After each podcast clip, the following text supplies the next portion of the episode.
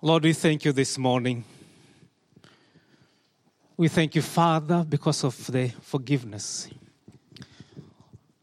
Lord, we thank you because of the cross.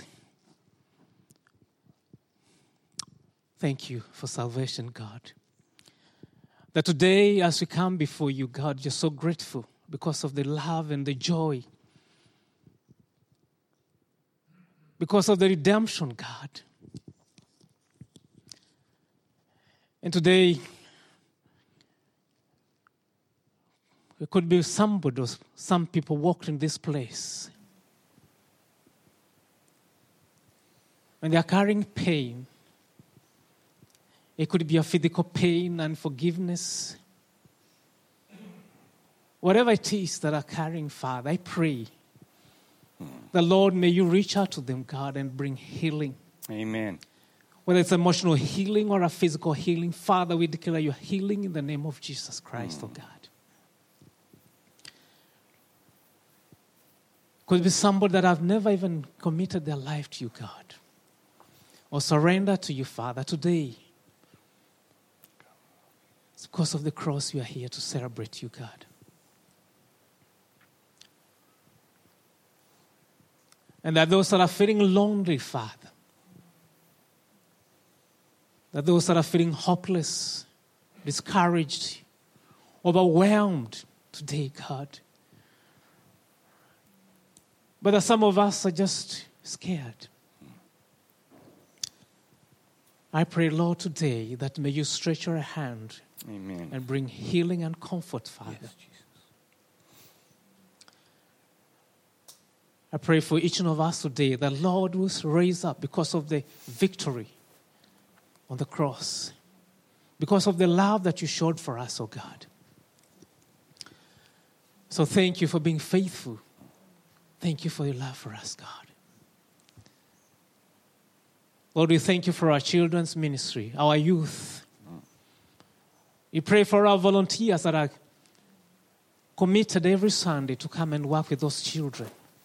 And some of them have to sacrifice their time of worship and, and time for the word and, and to be able to look after those young people, Father. and to pray for them this morning, God.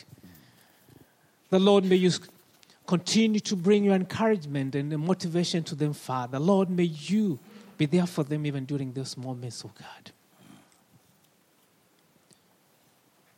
And for those that are away this morning, either because of sickness or other commitments, Father, I pray for them at home.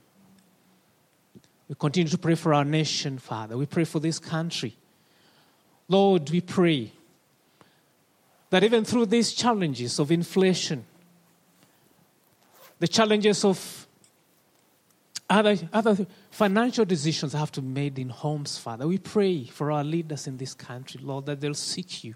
We pray for their wisdom, Father, in the name of Jesus Christ, oh God. We know across the world there are countries that are fighting, like Sudan.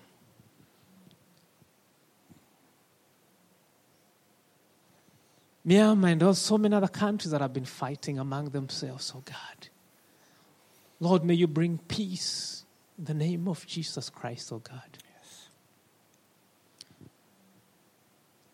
Lord, we thank you for the rain. And we pray, God, that as we prepare to, to cultivate, to plant, and to put things and seeds in the, in the ground, Father, may you continue to bring good weather in the name of Jesus Christ, oh God. Thank you, Lord. In Jesus' name we pray. Amen. Amen. Good morning, church.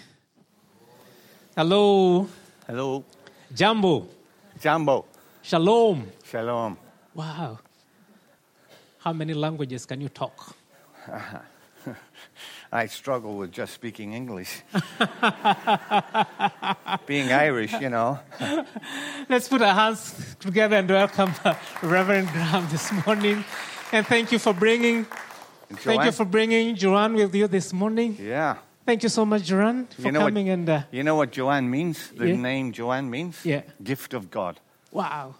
She is my gift. Let's give her a big hand clap and uh, thanks so much. Thank you, Christy and worship team, for leading us this morning. Thank you, everybody. Well, it's great to be back here in Kerang, and I want to bring greetings from Paul and Annie, who are missing you guys very much, and uh, they're just about to head off to uh, Bali, suffering for Jesus. I know. It's, it's, yeah, I'll pass that on, Michael, okay? Um, you, you were very emotional there.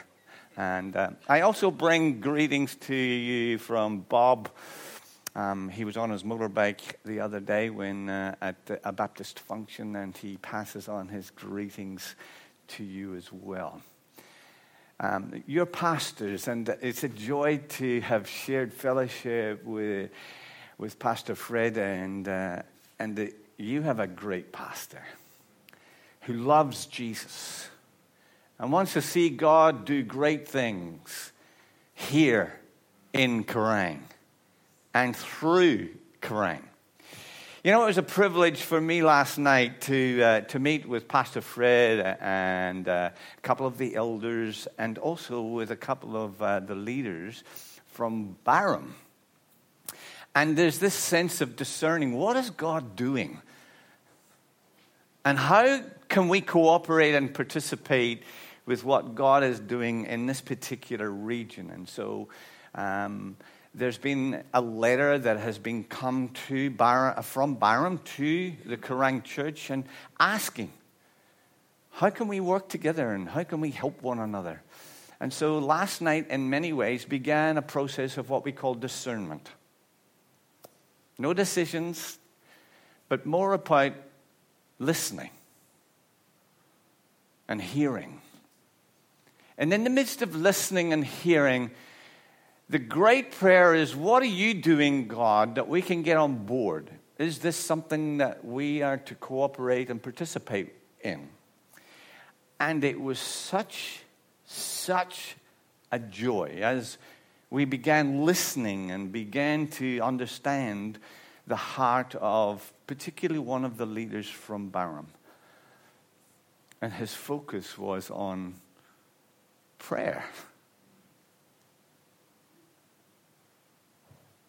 I loved how he was able to, out of his own testimony, out of his own story of what is happening with him, he reflected on the very thing, uh, saying, without prayer, we can do nothing.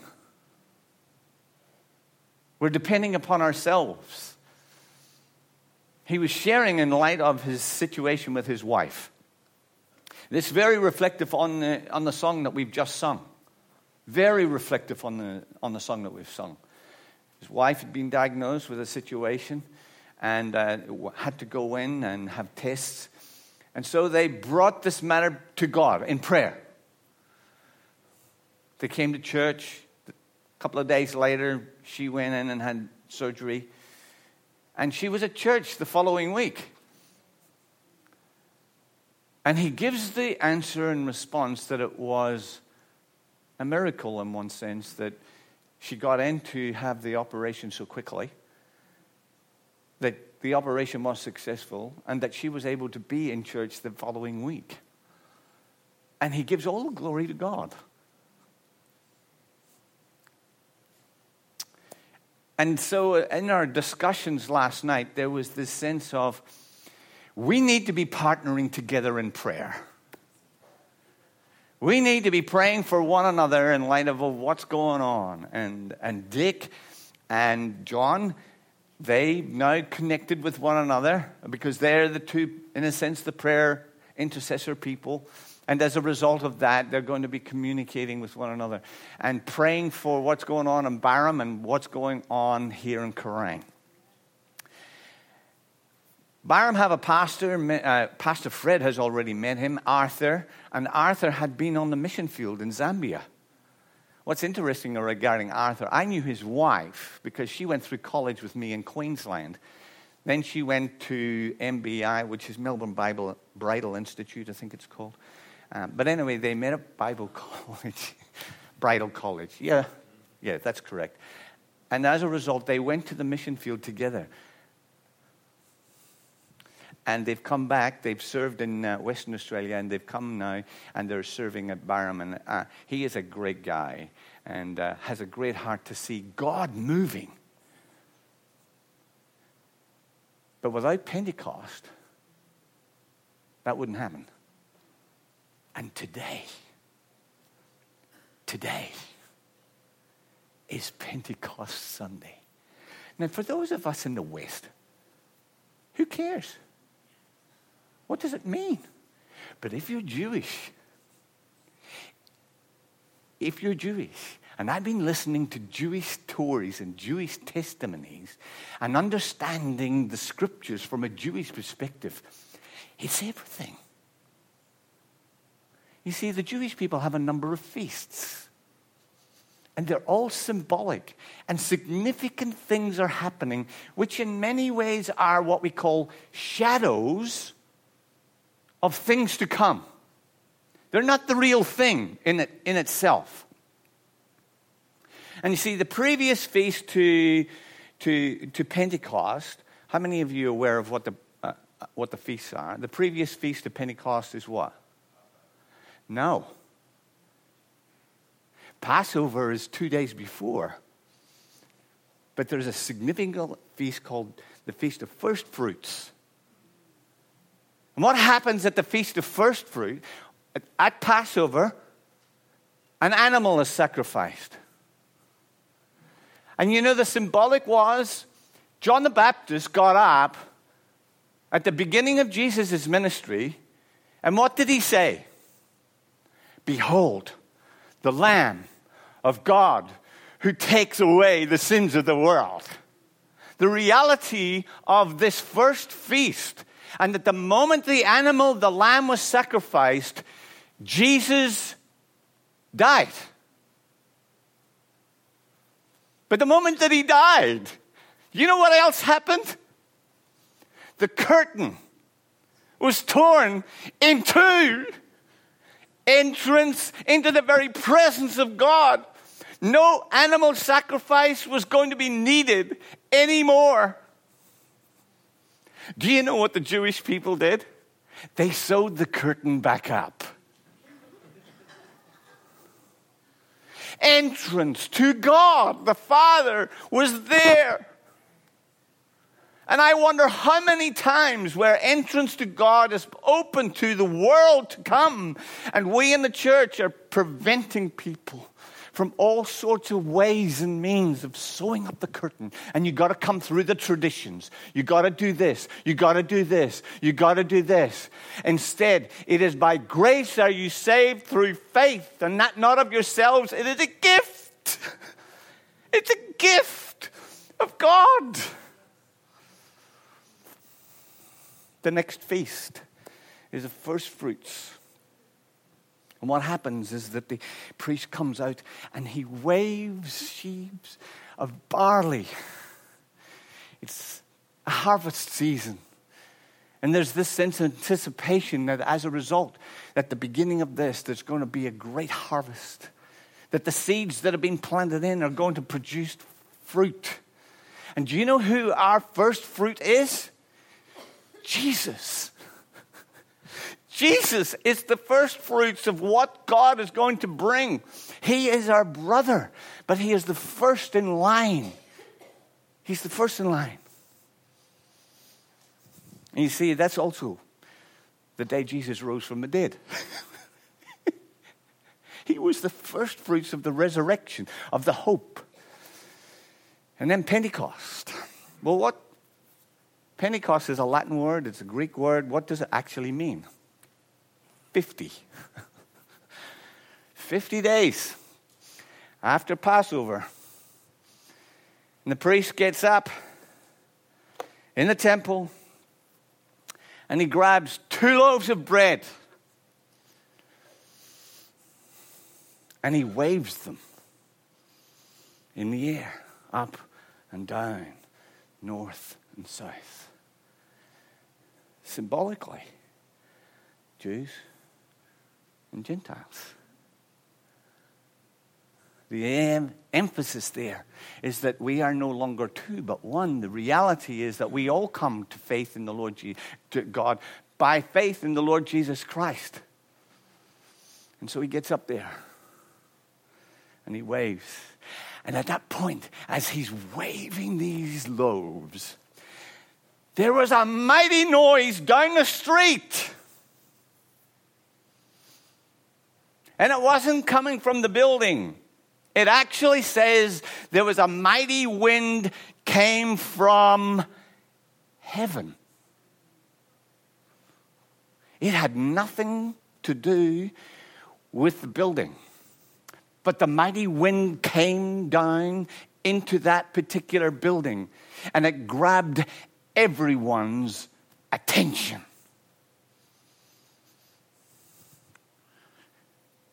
Has it grabbed your attention? What this day is really all about and what God wants to do in your life? Or are you so caught up in the tradition of coming to church and going through the emotions and then going home and getting on with your life? Pentecost changes everything. As the fire of God comes down and then separates and comes down and lands on everybody's head. And by the way, it's not just the 12 apostles that this fire of God came down upon. There was a 120 gathered together in that room. I had the privilege a few years ago. It's amazing how time flies, Fred. But I had the privilege of going to the upper room. It's not small, it's quite large. A place where I was able to go in and I could see in that upper room is where Jesus had celebrated the last Passover. I also saw that this was the place that they had regularly gathered to pray and call upon God and seek. And they had no idea what was going to happen. They just knew that they were told to wait and they would receive.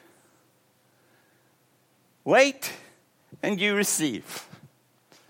Wait and you receive. But how many of us are impatient? We go off and we take matters into our own hands. And so they, because they waited and they prayed and they called upon God to come and baptize them by the Spirit, that He says, that Jesus had said to them, in not many days from now, you will be baptized by the Holy Spirit. Symbolism of baptism is dying to self and allowing the Spirit to live in you but not only in you, but through you. That your life may be on fire for Jesus. You know what saddens me as I go around, around our churches? This happened. And one of, the, one of the great things about Joanne and I, when we went and visited England and the UK and back in 1980, I know you're English, but I'm Irish. um, and, I know, I, I, Lord is teaching me. but the rea- one of the things that happened, and it goes back prior, prior to even our visit to the UK.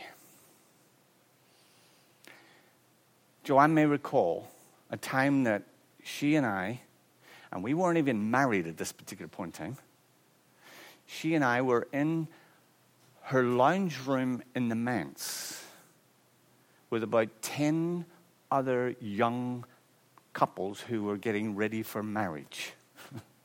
but we were gathered together and we were praying. I can still visualize the reality of this prayer meeting as we were gathered together and as we were praying. And the Spirit of God came into that room. Did you feel that? Did you feel that? Did you just shake me? No. But the Spirit of God had come down upon each and every one of us at that particular point of time with a sense of urgency that we were living in a time that needed the gospel. So when Joanne and I visited England, I remember visiting a church. I said to Joanne, if this guy does not preach the gospel, I'm going to get up. I was 21 years old.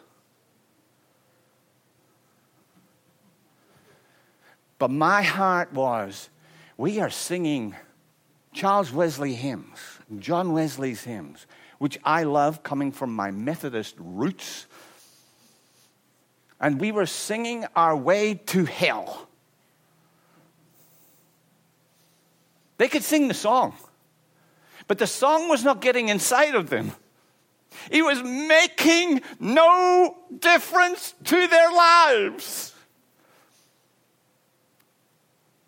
Preacher did not preach the gospel that day, and Joanne prevented me from getting up. she did not want me to embarrass us coming from Australia. But that was a moment that God clearly said to me, Graeme, I'm calling you into pastoral ministry because the church needs revival. It's dying. And particularly in the West. Oh, it's not dying in China. It's not chi- dying in Iraq. It's not dying, dying in the Middle East. It's not dying in Africa. But it is in the UK. It is here in Australia. It is in the States. And a lot of the Western countries, but there are, there are places. There are places that God's Spirit is moving, moving, moving. And when it does, boy, it radically changes things. We need the fire of God to come and breathe life so that it becomes contagious, what's happening in and through His church. So, as we begin to ponder on the reality of this, God is doing something very, very significant and very, very special. Joanna and I do a devotional. It's called uh, the, uh, the Bible app. And on yesterday, there was a devotional, and the focus was on Pentecost. I think the day he got a little bit early. But anyway, the reality was from that day, from, to, yes, from today, there is a movement that is happening and being established regarding prayer for worldwide revival. For the church to really take hold of what the Spirit of God wants to do. And it's in this that I want to just share a few thoughts regarding Pentecost and the significance of Pentecost for your life and for mine. You see, the first thing that we understand is that, and you'll need, yep, I'm on, you'll need to flick me. So the first thing that we need to understand is that the coming of the Holy Spirit is Pentecost celebrates the coming of the Spirit of God. Without the Spirit, you and I cannot go to heaven. Without the Spirit, you and I can't do anything. It's totally dependent upon us. Totally. And that's why we have to go through the traditions. That's why we have to go through all of these things. But we, God knew that it was never going to be enough. He says, I will make my home, I will make my home in human beings. I'm going to change their heart of stone into a heart of flesh. So that we're no longer under the law, which leads to death, but we're under the Spirit that leads to life. Now, Jesus says, I've come to give you what? What kind of life? Some miserable life? I've come to give you life and life to the full. Are you experiencing it? Are you experiencing the joy of the Lord is my strength? That when I'm going through difficult times, I really appreciated the, the song that we've just sung because it actually brought to mind a person who sent me a text at 4:30 yesterday afternoon. You see, over just over 12 months ago, this person who sent me the text, their mother died. But the mother had actually asked me to do the funeral. I wasn't no longer her pastor. I had been her pastor for 14 years. And because of the relationship that I had with this particular individual, she requested that I facilitate her funeral. And so the family, not all of them are walking with the Lord, gathered together, some from interstate and others locally, and we gathered. And I was there when this lady died. And it was a privilege to facilitate her service of entrance into the presence of God. She was a pianist. She loved music. She was a little bit crazy. Um, but she just loved, she just loved the Lord. The text that came through, because of the manner in which I've continued in some form of way of just being there, letting them know I'm praying for them, a text came Graeme, I'm at a point of total desperation. Please pray for me and my kids. To which my immediate response is to phone. I hate texts. I like to talk to people. And so the phone was not answered. And then God revealed me something to write in a text that reflected the song that we just sung. And then they rang me. And we had a very long conversation. And that person is going through a really very awkward, very difficult complicated situation. But as I listened and as I prayed, she then sent me another text reassuring me that God was with her. You see, when God comes, He just doesn't come alongside, He comes to make His home in you. you are the dwelling place. Where is Jesus right now? He is dwelling in your heart and life. I love how the Apostle John talks about it in John's Gospel, where he's referring to the ministry of the Holy Spirit, where Jesus is talking. And in this passage, he says, And I too will love you. The Father will love you, and I too will love you. And we will make our home with you. he's in you. When you come to a personal faith relationship with the Lord Jesus Christ, where do you ask Him to come? You ask Him to come into your heart, or you ask Him to come into your life. And He hears that prayer and He immediately responds. responds. Now, when He does, He, he gradually comes in and takes over your life. Because there's areas in your life that you haven't surrendered yet. But what he wants to do by his Spirit is by the indwelling of the Holy Spirit is to teach you, to counsel you, to comfort you, and to help you become more like Jesus. And so this next slide actually talks about it in Philippians 3 who by the power that enables him to bring everything under control will transform our lowly bodies so that they will be like his glorious body. I love talking to people like Dick. Because he's been walking with Jesus for an awful long time. I'm not going to say how old he is, but he's been walking with the Lord for an awful long time. It was very similar to my father in law. My father in law was my pastor, and that's how Joanna and I met. And so I married his, the pastor's daughter. But one of the things I discovered regarding my father in law is that he was, he was a lifelong learner. He was well educated, but he was saying, Graeme, I just discovered this in the Word. And it's just made a radical change in my life. And the aspect of allowing the Spirit of God to bring transformation. And as we go through our lives, the work of the Spirit, and generally speaking, where do you do your greatest growth eh, as a, as a follower of Jesus?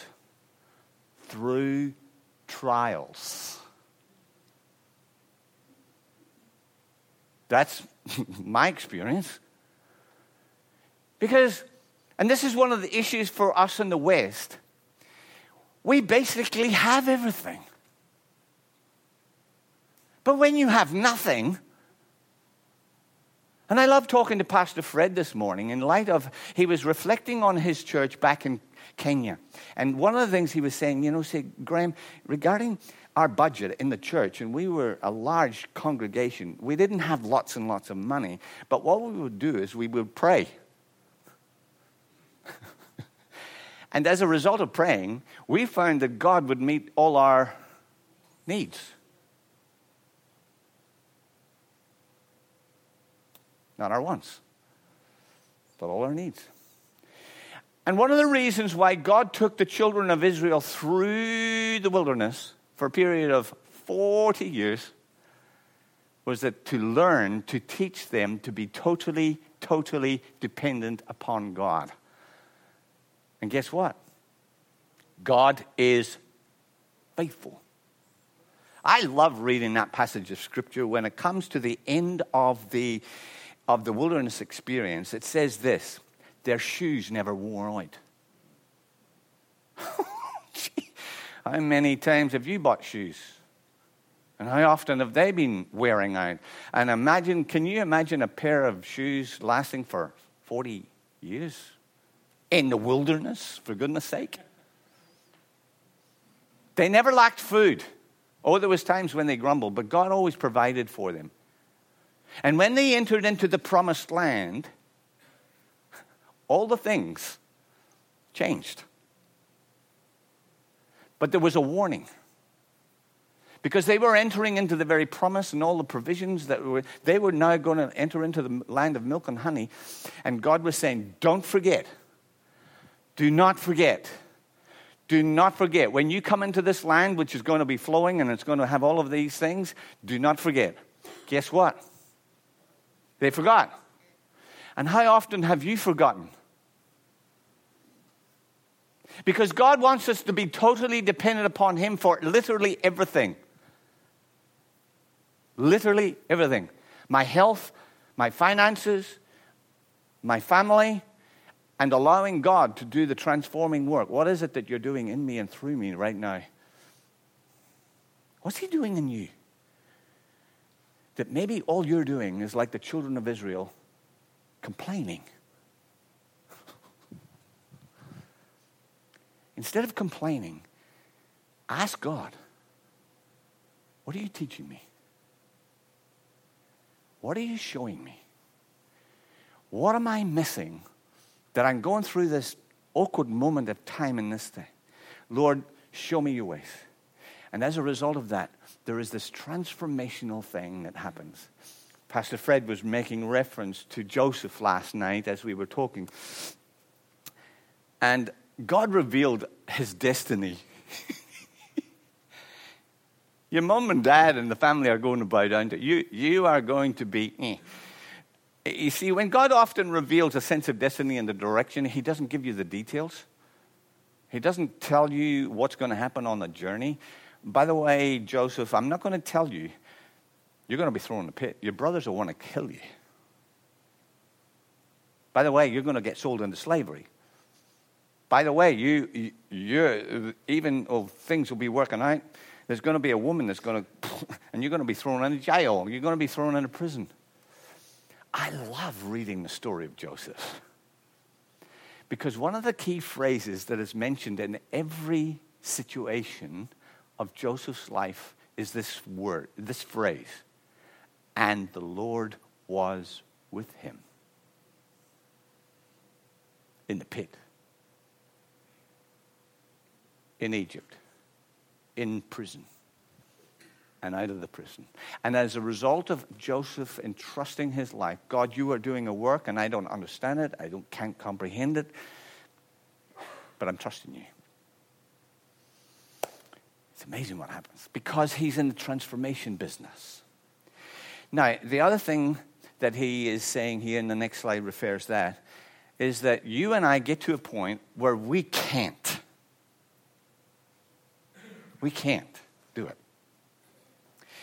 And I love how Paul in his prayer, and you see, Paul came through a situation where he was such a religious zealot that he even persecuted the church and allowed people to die and gave permission for Stephen, the first martyr, to die because he was adamant that this new cult, this new sect that was rising up called the Way or the Jesus followers was wrong. Until, as he was on his way to get more of these people imprisoned, he gets knocked off his horse and he's struck blind. And in the process of this, there is this question Who are you, Lord? I am Jesus, whom you are persecuting. And the next number of months and years, because as you read the scriptures, you think he got saved and immediately went on to the mission field. No, there's 14 years that are in between that. There's a period of three years that he's in the wilderness where he's actually relearning what he had been taught and putting things into context again. And then there is this sense of ministry uh, in, in Turkey. Then he is called to Antioch, and his ministry then takes off. His understanding is that now unto him who is able to do some things. Some things. No, that's not what my Bible says. What does your Bible say? Come on, you can tell me. Now unto him who is able to do all things, everything, more than we think or imagine. Some of us have got really good imaginations, and some of us have none. It's true. And particularly those who lack faith when it comes to making decisions around money and coming, making decisions about direction and making decisions about other things. We can't afford it. We can't do this. And it's all about us. It's all about us. It's all about us. And the Spirit of God comes and says, Sorry, it's not about you. it's not about you. It's about me. Now unto him who is able to do amazingly more than we think or imagine. I love the next bit. What's it say? According to the power that is in heaven. Now, what does it say? According to the power that is in you. That same power, in Corinthians it says, that same power is the same power that raised Jesus from the dead, is in you. Doesn't that put a smile on your face? The aspect of the power of God is in you. He's able to do amazingly more we think or imagine. You and I are living in the most exciting days of history. Do you know it? Do you realize it? Why are you saying that, Graeme? Because Jesus is coming back. You know what the next feast is in Jewish culture? It's the Feast of Trumpets. It's the Feast of Trumpets. The dynamic of Jesus coming back to gather his people, his gather his bride. I have been so, so excited. And I want to really promote the One for Israel um, app or the One for Israel on YouTube. But get onto it and start listening to the testimonies of Jewish people. Jewish people, there are hundreds of them coming to faith. Doesn't that excite you? And you know, one of the comments that often is each and every one of them say this comment Jesus is the best kept secret amongst Jews. Jesus is the best kept. The rabbis. And once a, once a Jewish person comes to faith, they are under so much persecution. One, by their rabbi, by their synagogue, and by their family. The reality is, but I loved one of the testimonies He says, but when I, when I came to realize that Jesus is the Messiah and that Jesus is Jewish and Jesus is just, he's, I, I'm Jewish. I'm really proud to be Jewish because Jesus is the Messiah and he's Jewish. I, I don't care. Because he's my Messiah. He's my Savior. And he has come and he's coming back again. And therefore, He will enable me to live a life that is going through difficult times. And some of us, as Fred was praying, are going through issues of health, are going through issues of aging, are going through issues of uh, seeing families and difficulties that were going on. Are we bringing these matters before the Spirit of God and allowing God to even use these things for His glory? Because He is sovereign, He is still in control. He didn't abdicate. And the greatest example of that is that Jesus knows what it's like. He was abused. Emotionally, physically, spiritually, he was abused. Jesus died. But death could not hold him down. Death could not hold him down. You and I are on the winning side. I love listening to some of the testimonies that are coming out of the Ukraine. Their faith.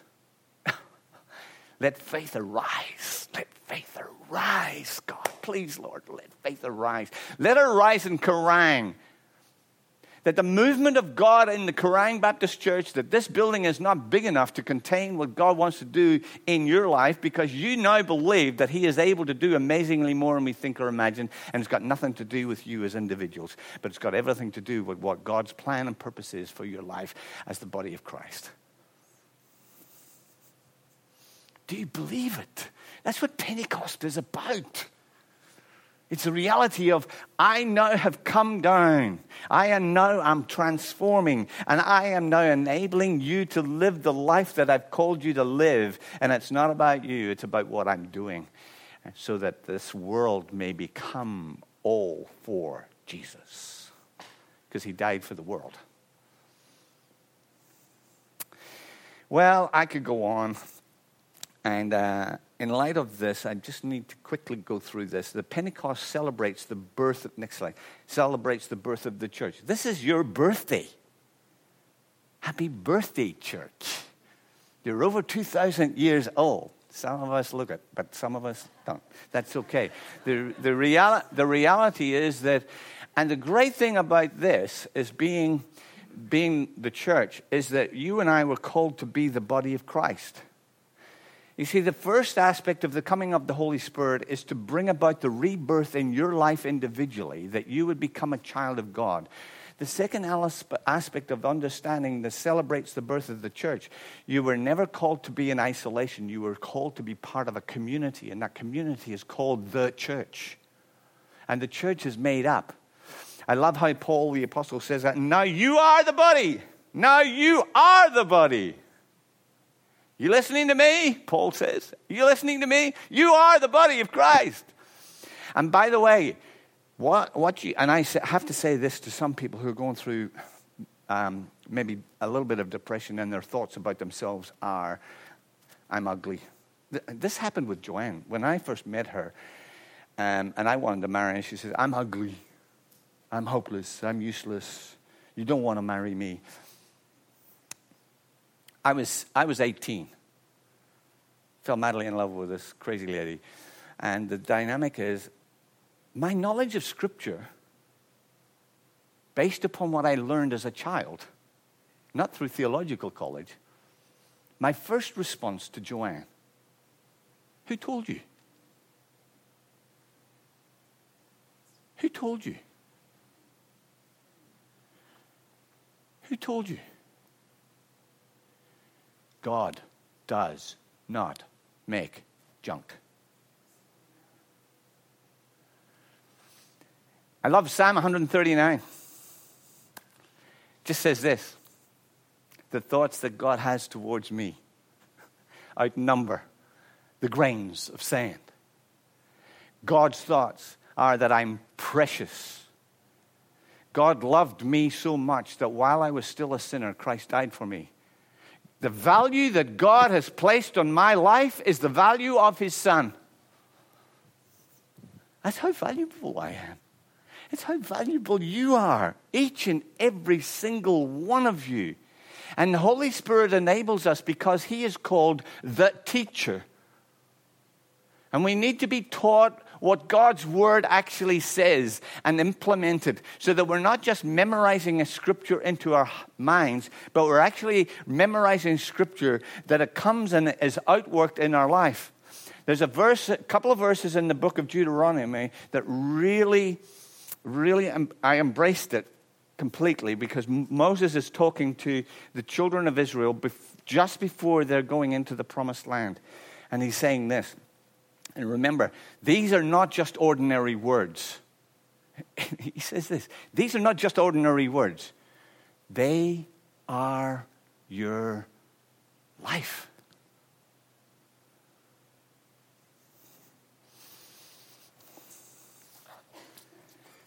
Are you feeding your body on God's Word? You know what concerns me about the generation that's growing up today? They're feeding themselves on social network. Their thoughts are being manipulated and controlled by the social society that's going on. And all sorts of thoughts and all sorts of issues are being raised and penetrating into their minds. And their thoughts are anything but godly. Now, the issue for us to have these thoughts, because we can, we can experience these thoughts as, as, human beings. But the Apostle Paul very clearly says, take each thought captive. Bring it under the scrutiny of God's word. So that the thoughts that Joanne had about herself as a 17 year old that she was useless, that she was hopeless, that she was ugly, she would never amount to any good? Did they align to the truth? The answer is no. And they shall know the truth, and the truth will, and you shall be free indeed. Are you experiencing freedom? That only can come by the Spirit of God speaking God's truth into your life so that you're living your life according to the Word of God. The element is not just are we called the body of Christ, but we're called the bride of Christ. The next slide says this in Ephesians 5:32. This is the profound mystery where he's talking about husbands and wives. And he said, I'm not talking about husbands and wives, I'm talking about Christ and the church. The reality is that you are called the bride of Christ. When Jesus Christ comes to return, he's coming back for a bride. Joanna and I went to my niece's wedding the other day. They spent months preparing for, at least we think they did, but they spent months in preparation for this wedding. I asked my brother, How's things going? He says, I'm just doing as I'm told. You see, arrangements now for people getting married have changed. You know, when we got married, our parents were involved in the whole process. Uh, these days, the parents just do as they told, and it's going to cost this much. Eh. the reality is, we went along to this wedding, and the bride was ready, and the bridegroom was ready. All the work had been done we had to turn up. And so we got to see and celebrate together. The bridegroom is coming back, and the bride is not ready. There needs to be a time of washing. There needs to be a time of cleansing. There needs to be a time of just getting things ordered. There needs to be things that are chucked out of our lives in order that we focus on what Jesus Christ is saying and doing. The Holy Spirit will bring conviction and saying, okay, there's this area in your life. I keep hearing it. He's been addressing my pride, my arrogance. Sometimes the manner in which I speak to my wife is not necessarily the most godly. And so he very quickly brings me under conviction. He says, Graeme, you need to deal with that. That's not godly. That's not going to heaven. We need to put things right. We need to be recognizing who we are as the body of Christ, but also the bride of Christ. But also in this last aspect, it says we are the building of God. You also, like living stones, are being built, and that's a continuous process, into a spiritual house to be a holy priesthood, offering spiritual sacrifices acceptable to God through Jesus Christ our Lord. The, the aspect is that you and I are, are the building blocks, and Christ is the cornerstone. That's who, who we are. We are. And the aspect of understanding this is understanding that being a building, it's actually a temple. Other religions have temples. You, you are aware of that. You can go to Greece and you can go to Africa and you can. What is the purpose of a temple? To house the God and to be a place of worship.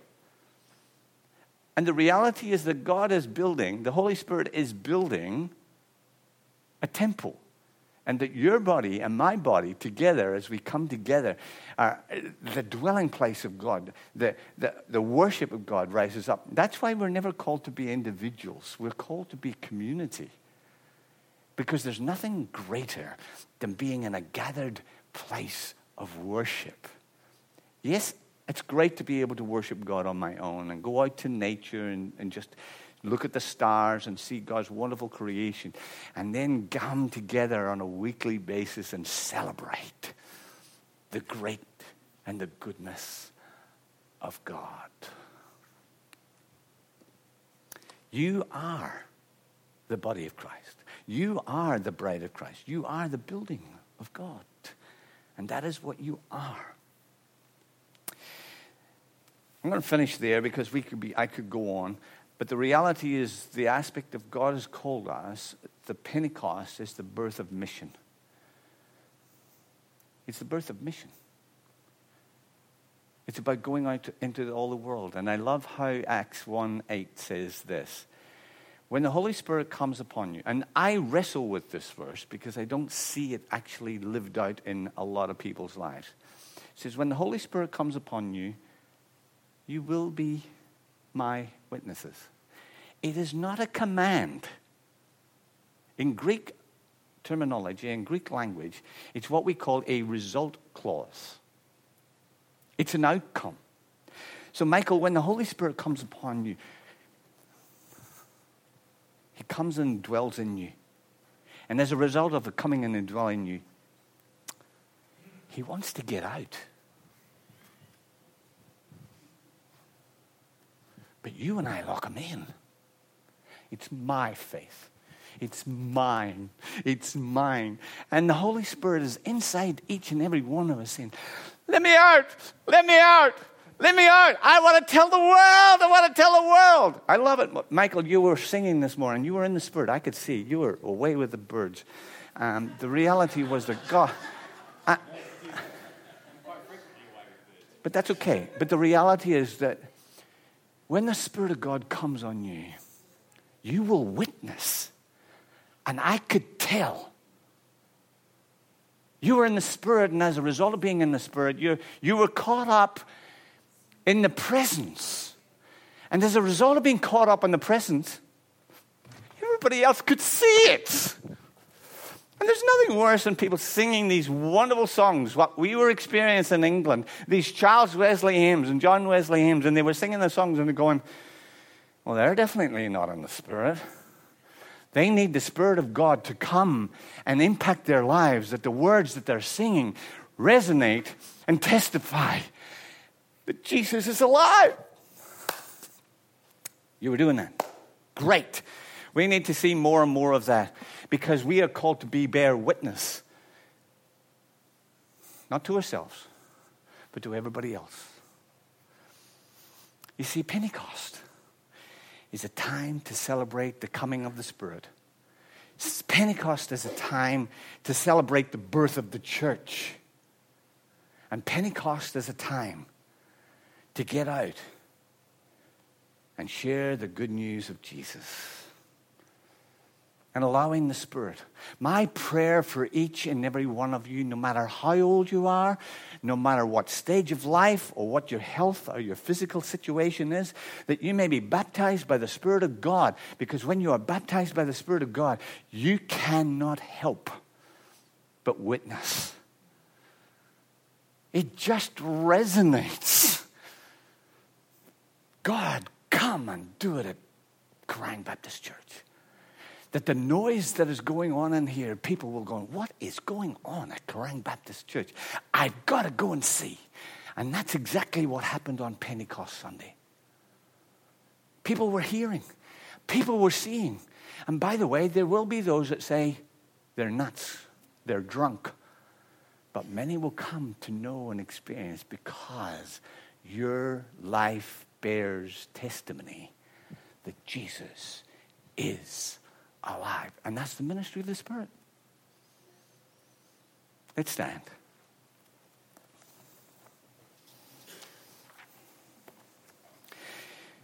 Come, Holy Spirit, and I'd like the musicians just to come. Come, Holy Spirit, we pray. We need you. Many of us, oh God, have been endeavoring to live this Christian life in our own strength. And we have been struggling and struggling. And the word for you today is that's great. Now I can do something in, in you. Faithful is he who called you, and he will do it. Come, Holy Spirit, and move amongst each and every one of us that we may bear testimony and witness. I rebuke any fear in the name of Jesus Christ, and I pray for a spirit of love and of power and a sound mind to well up within each and every one of us, that we would live our lives to the glory of the Lord Jesus Christ. Come and move in us and through us, that from this Sunday onwards, Lord, our lives would bear testimony to the goodness and grace of the Lord Jesus Christ. Let us worship him as we sing this great hymn of faith that's an oldie, but a goldie. We're going to sing this one. I, I remember singing it in the 60s. But we're going, uh, isn't that right? We're going to sing it. So put it up on the screen and let's worship him. Blessed assurance, Jesus is mine.